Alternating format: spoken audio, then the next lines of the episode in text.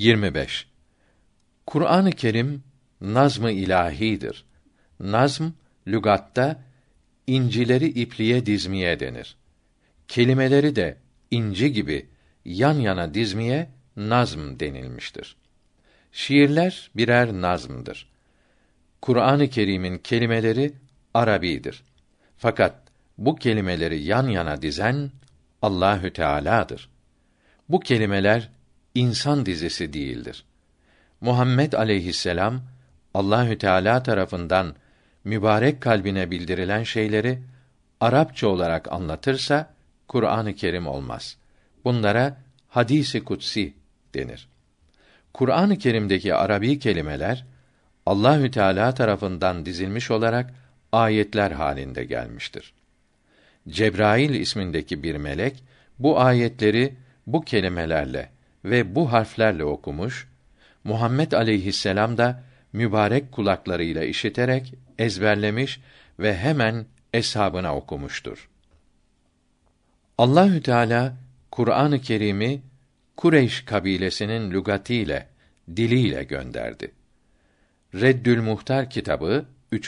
cilt yemin bahsinde buyuruyor ki Fethül Kadir kitabında da denildiği gibi Allahü Teala Kur'an-ı Kerim'i harf ve kelime olarak gönderdi. Bu harfler mahluktur.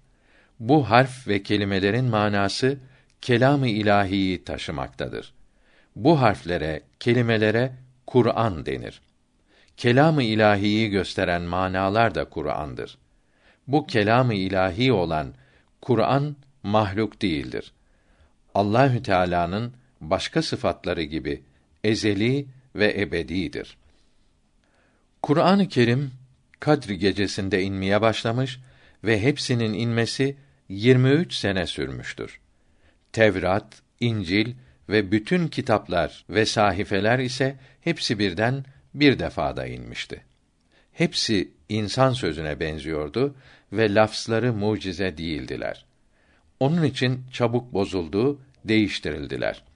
Kur'an-ı Kerim ise Muhammed aleyhisselam'ın mucizelerinin en büyüğüdür ve insan sözüne benzememektedir. Bunlar İmam-ı Rabbani mektubatının üçüncü cildi yüzüncü mektubunda ve Huccetullahi alel aleminde ve Zerkani'nin Mevahip şerhi beşinci cildinde uzun yazılıdır. Cebrail aleyhisselam her sene bir kere gelip o ana kadar inmiş olan Kur'an-ı Kerim'i Levh-i Mahfuz'daki sırasına göre okur, Peygamber sallallahu aleyhi ve sellem efendimiz dinler ve tekrar ederdi. Ahirete teşrif edeceği sene iki kere gelip tamamını okudular. Muhammed aleyhisselam ve eshab-ı kiramdan çoğu Kur'an-ı Kerim'i tamamen ezberlemişti. Bazıları da bazı kısımları ezberlemiş, birçok kısımlarını yazmışlardı. Muhammed aleyhisselam ahirete teşrif ettiği sene halife Ebu Bekr radıyallahu an ezber bilenleri toplayıp ve yazılı olanları getirtip bir heyete bütün Kur'an-ı Kerim'i kağıt üzerine yazdırdı. Böylece Musaf veya Mıshaf denilen bir kitap meydana geldi. 33 bin sahabi radıyallahu teala anhum ecmaîn bu mushafın her harfinin tam yerinde olduğuna söz birliğiyle karar verdi. Sureler belli değildi. Üçüncü halife Osman radıyallahu an hicretin 25. senesinde sureleri birbirinden ayırdı. Yerlerini sıraladı. Altı tane daha musaf yazdırıp Bahreyn, Şam, Mısır, Bağdat, Küfe, Yemen, Mekke ve Medine'ye verdi. Bugün bütün dünyada bulunan musaflar hep bu yedisinden yazılıp çoğalmıştır. Aralarında bir nokta farkı bile yoktur. Kur'an-ı Kerim'de 114 sure ve 6236 ayet vardır. Ayetlerin sayısının 6236'dan az veya daha çok olduğu da bildirildiyse de bu ayrılıklar büyük bir ayetin birkaç küçük ayet sayılmasından veya birkaç kısa ayetin bir büyük ayet yahut surelerin evvelindeki besmelelerin bir veya ayrı ayrı ayet sayılmasından ileri gelmiştir. Bu hususta Bostanül Arif'inde geniş bilgi vardır.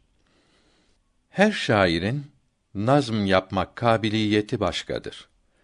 Mesela Mehmet Akif'in ve Nabi'nin şiirlerini iyi bilen usta bir edebiyatçıya Mehmet Akif'in son yazdığı bir şiirini götürüp bu Nabi'nin şiiridir desek bu şiiri hiç işitmemiş olduğu halde okuyunca yanılıyorsunuz.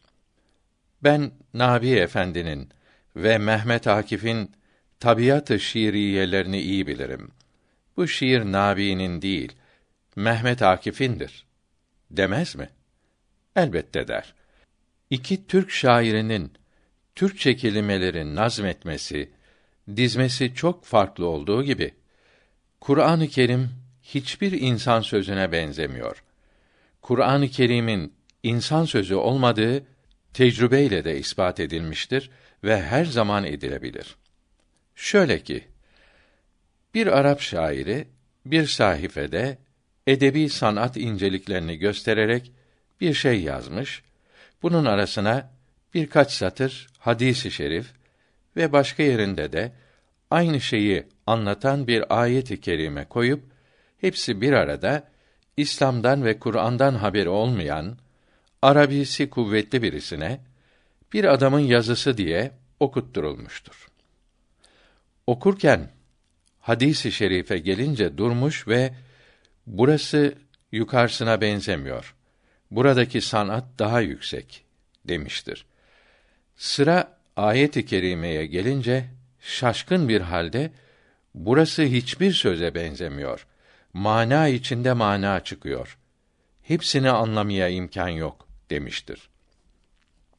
Kur'an-ı Kerim hiçbir dile, hatta Arapçaya da tercüme edilemez. Herhangi bir şiirin kendi diline bile tam tercümesine imkan yoktur. Ancak meali ve izahı olur. Kur'an-ı Kerim'in manasını anlamak için tercümesini okumamalıdır.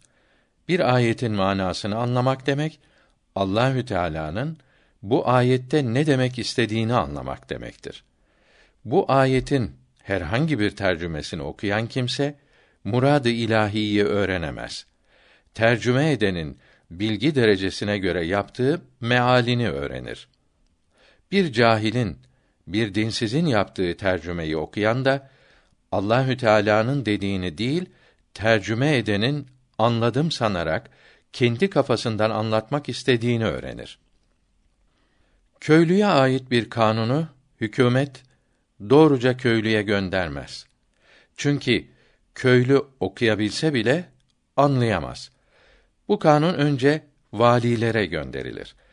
Valiler iyi anlayıp izahını ekleyerek kaymakamlara, bunlar da daha açıklayarak muhtarlara anlatır.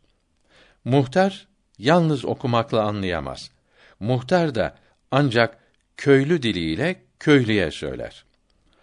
İşte Kur'an-ı Kerim de ahkâm-ı ilahiyedir. Kanunu rabbanidir.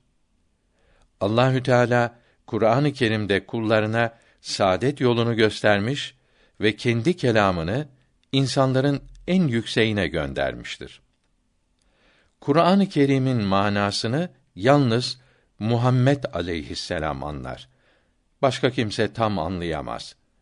Eshab-ı kiram aleyhimür rıdvan ana dili olarak Arabi bildikleri, edip ve beli oldukları halde bazı ayetleri anlayamaz, Resulullah'a sallallahu aleyhi ve sellem sorarlardı.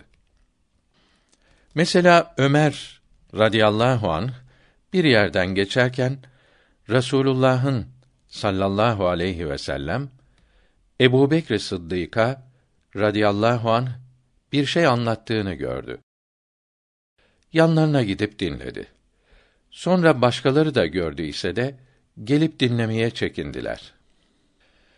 Ertesi gün Ömer'i radıyallahu an görünce, Ya Ömer, Resulullah sallallahu aleyhi ve sellem dün size bir şey anlatıyordu. Bize de söyle, öğrenelim dediler.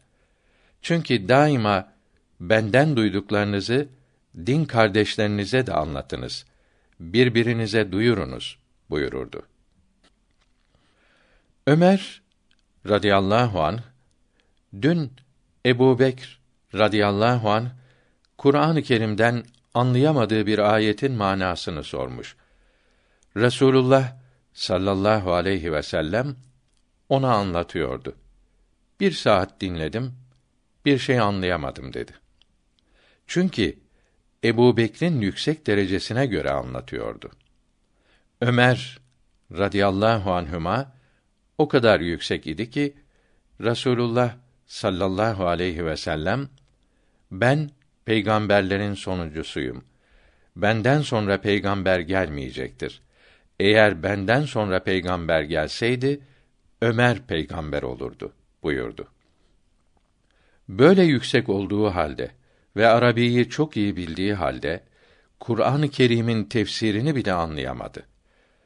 Çünkü Resulullah sallallahu aleyhi ve sellem herkese derecesine göre anlatıyordu. Ebu Bekr'in derecesi ondan çok daha yüksekti. Fakat bu da hatta Cebrail aleyhisselam dahi Kur'an-ı Kerim'in manasını, esrarını Resulullah'a sorardı.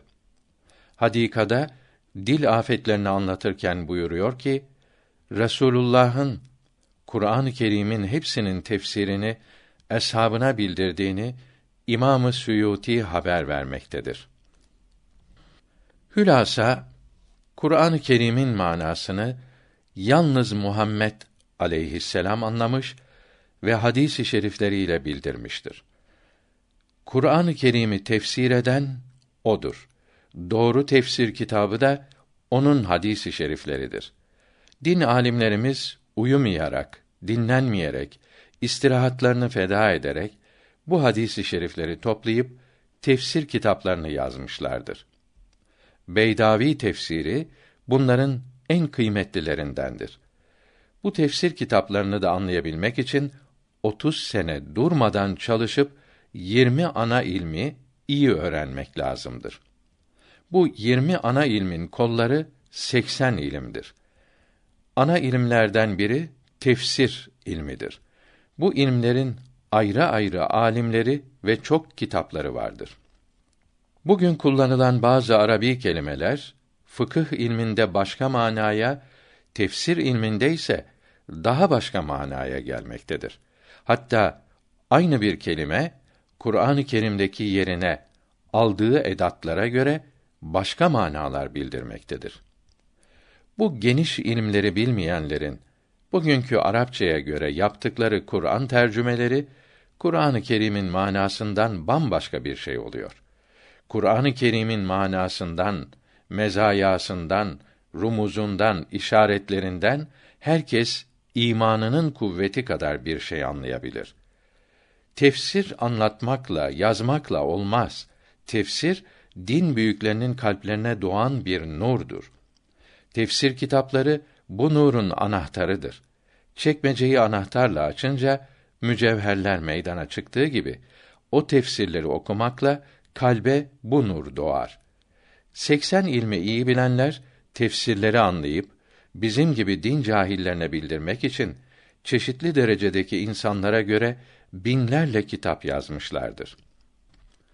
Mevakip, Tibyan ve Ebu'l-Leys gibi Türkçe kıymetli tefsirler bu kitaplardandır. Tibyan tefsiri Hicretin 1110 senesinde yapılmış bir tercümedir. Konyalı Vehbe Efendi'nin tefsiri bir vaaz kitabıdır. Yeni yazılan Türkçe tefsirlerin ve ilmihallerin en kıymetlisi sanılanlarında bile şahsi düşünceler bulunmakta, okuyanlara zararı faydasından çok olmaktadır. Hele İslam düşmanlarının, bid'at sahiplerinin Kur'an-ı Kerim'in manasını bozmak için yaptıkları tefsir ve tercüme kitapları birer zehirdir. Bunları okuyan genç zihinlerde bir takım şüpheler, itirazlar hasıl oluyor. Zaten bizim gibi din bilgisi az olanların İslamiyeti öğrenmek için tefsir ve hadis-i şerif okuması uygun değildir. Çünkü Kur'an-ı Kerim'i ve hadis-i şerifi yanlış anlamak veya şüphe etmek insanın imanını giderir. Yalnız Arapça bilmekle tefsir ve hadis anlaşılmaz. Arapça bilenleri din alimi sanan aldanır. Beyrut ve başka yerlerde ana dili Arapça olan, Arap edebiyatını iyi bilen çok papaz var. Fakat hiçbirinin İslamiyetten haberi yok. Çıkardıkları 1956 baskılı El Müncit ismindeki lügat kitabında İslam isimlerini hatta Medine'nin Baki mezarlığının ismini ve hatta Resulullah Efendimizin vefat tarihini bile yanlış yazmışlardır. Kur'an-ı Kerim'in hakiki manasını anlamak, öğrenmek isteyen bir kimse din alimlerinin kelam ve fıkıh ve ahlak kitaplarını okumalıdır.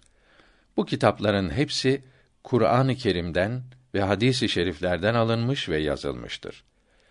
Kur'an tercümesi diye yazılan kitaplar doğru mana veremez. Okuyanları bunları yazanların fikirlerine, düşüncelerine ve maksatlarına esir eder ve dinden ayrılmalarına sebep olur. Kur'an-ı Kerim'in Latin harfleriyle yazılmasına da imkan olmuyor. Çünkü bu harflerde Kur'an-ı Kerim harflerinin hepsinin karşılığı yoktur. Bunun için mana bozuluyor. Okunan Kur'an olmayıp manasız bir ses yığını olacağı 1986 baskılı El Muallim mecmuasında da uzun yazılıdır. Mesela ehad yerine ehad derse namaz fasit oluyor.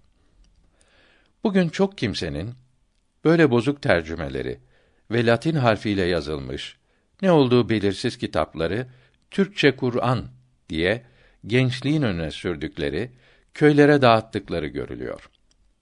Arapça Kur'an yabancı dildir. Onu okumayın. Öz dilimizle bunu okuyun diyorlar. Böyle söyleyenlere dikkat edilirse çoğunun namaz kılmadığı, oruç tutmadığı, haramlara hatta dinsizliğe dalmış bulunduğu, Müslümanlığa yalnız laf ile bağlı olduğu anlaşılıyor.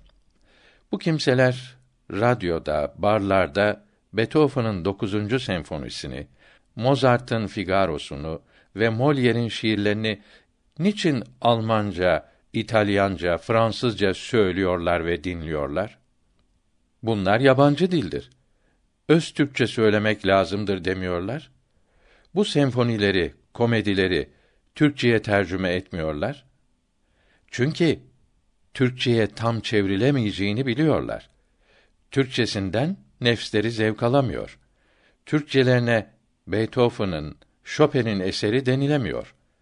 İşte Müslümanlar da bu tercümelerden Kur'an-ı Kerim'in zevkini alamaz, ruhlarını besleyemez.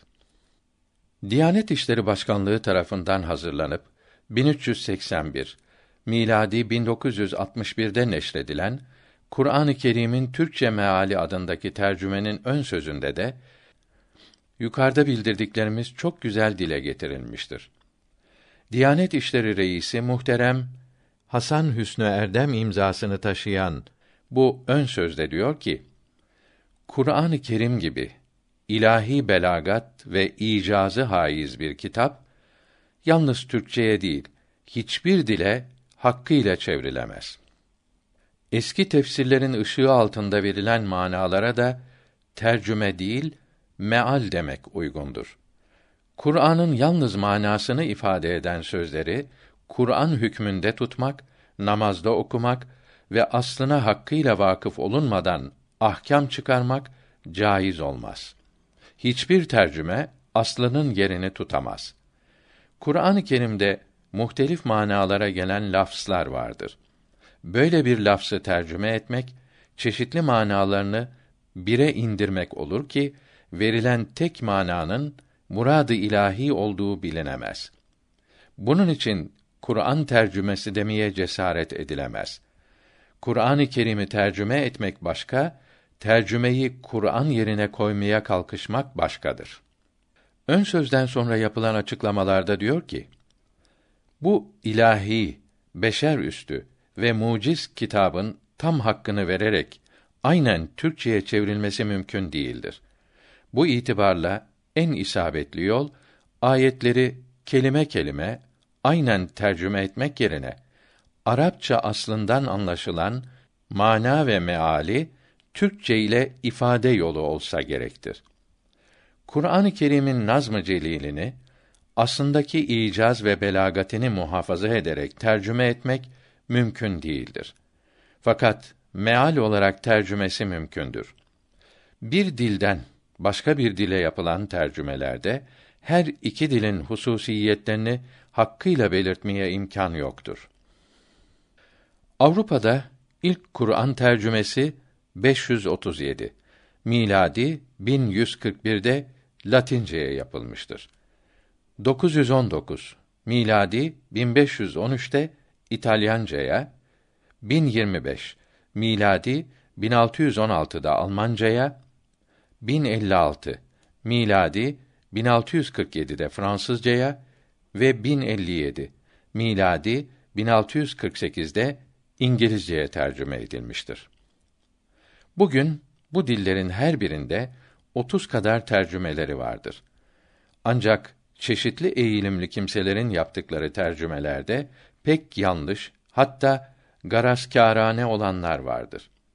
Kur'an-ı Kerim'i başka dillere tercüme etmek caizdir. Fakat tercümeden İslam dininin ahkamının hepsi öğrenilemez.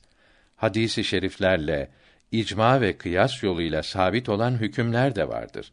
Bunlar tafsilatıyla fıkıh kitaplarından öğrenilir.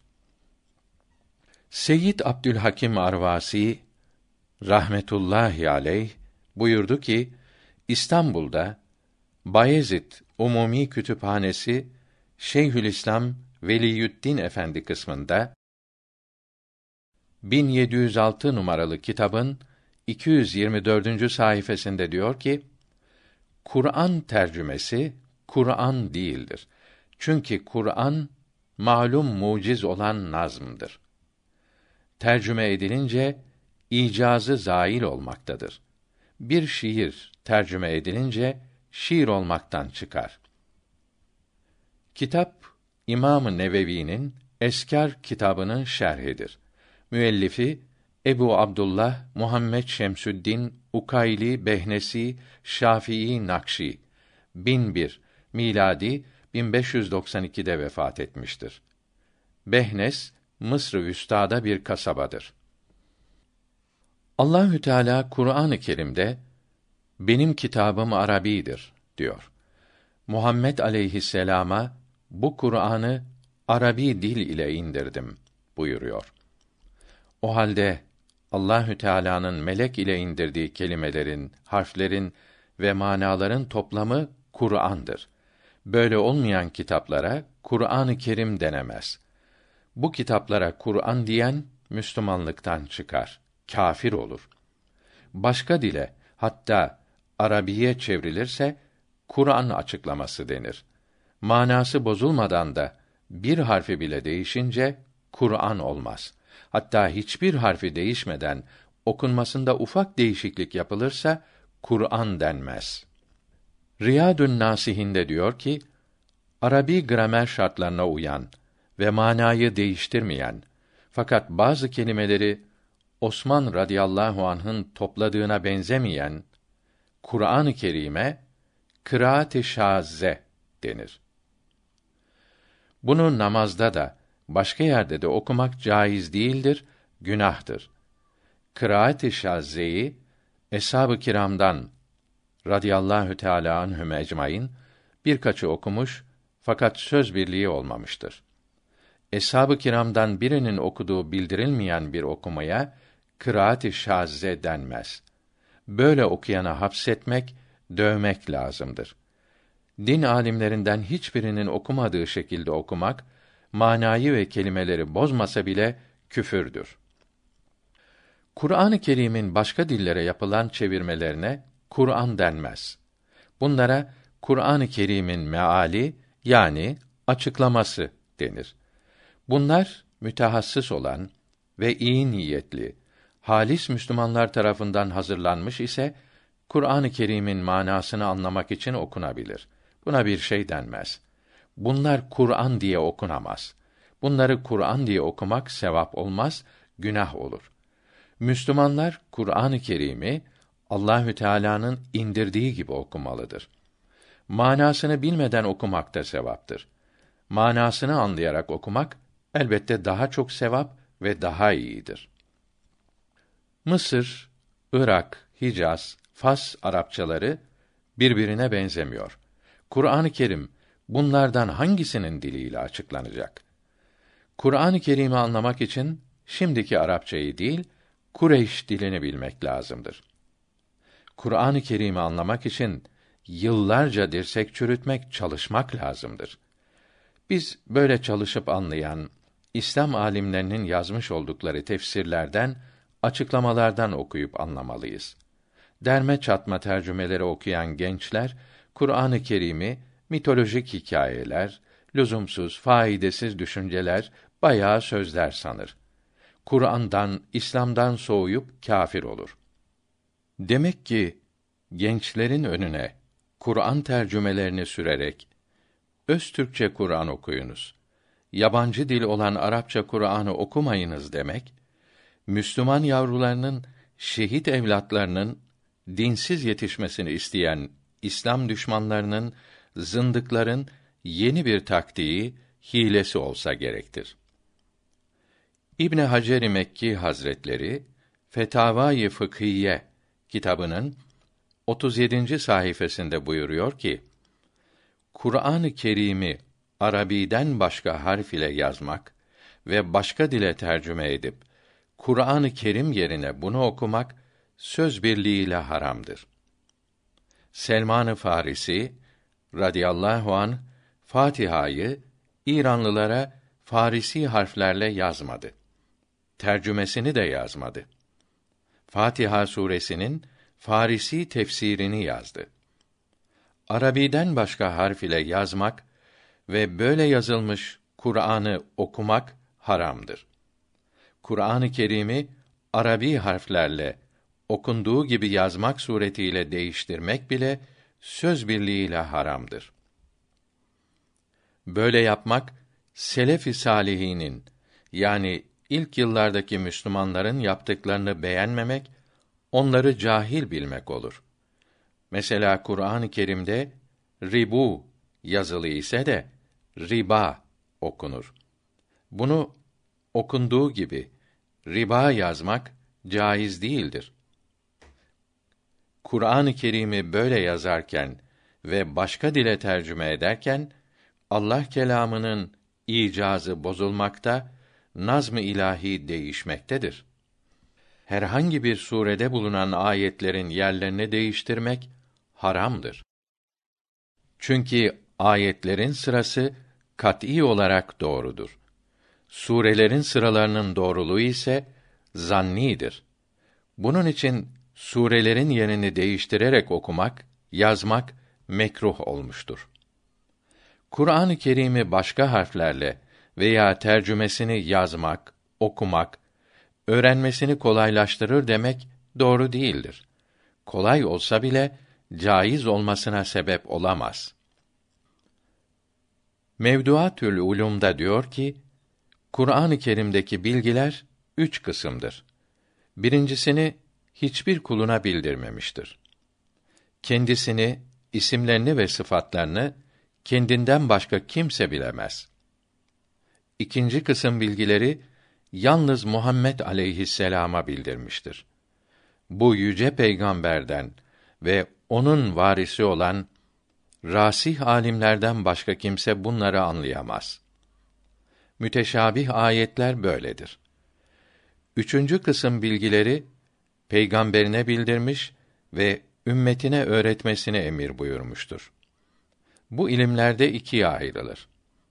Birinciler geçmiş insanların hallerini bildiren kısas ve dünyada ahirette yaratmış olduğu ve yaratacağı şeyleri bildiren haberler ahbardır. Bunlar ancak Resulullah'ın bildirmesiyle anlaşılır. akl ile, tecrübe ile anlaşılamaz. Üçüncü kısım bilgilerin ikincileri akl, tecrübe ve Arabi ilimler ile anlaşılabilir. Kur'an-ı Kerim'den ahkam çıkarmak ve fen bilgilerini anlamak böyledir. İmam-ı Nesefi rahmetullahi teala aleyh akaidde buyuruyor ki Arabi ilimlere göre mana verilir. İsmaili sapıkları gibi başka manalar vermek ilhat ve küfr olur. Kendi aklı ve görüşleriyle bozuk tefsirler yapanlar beş türlüdür. 1. Tefsir için lazım olan bilgileri bilmeyen cahillerdir. 2. Müteşabih ayetleri tefsir edenlerdir. 3. Sapık fırkalardakilerin, zındıkların ve dinde reformcuların bozuk düşünce ve isteklerine uygun tefsir yapanlardır. 4. Delil ve senet ile iyi anlamadan tefsir yapanlardır. 5. Nefse ve şeytana uyarak yanlış tefsir yapanlardır.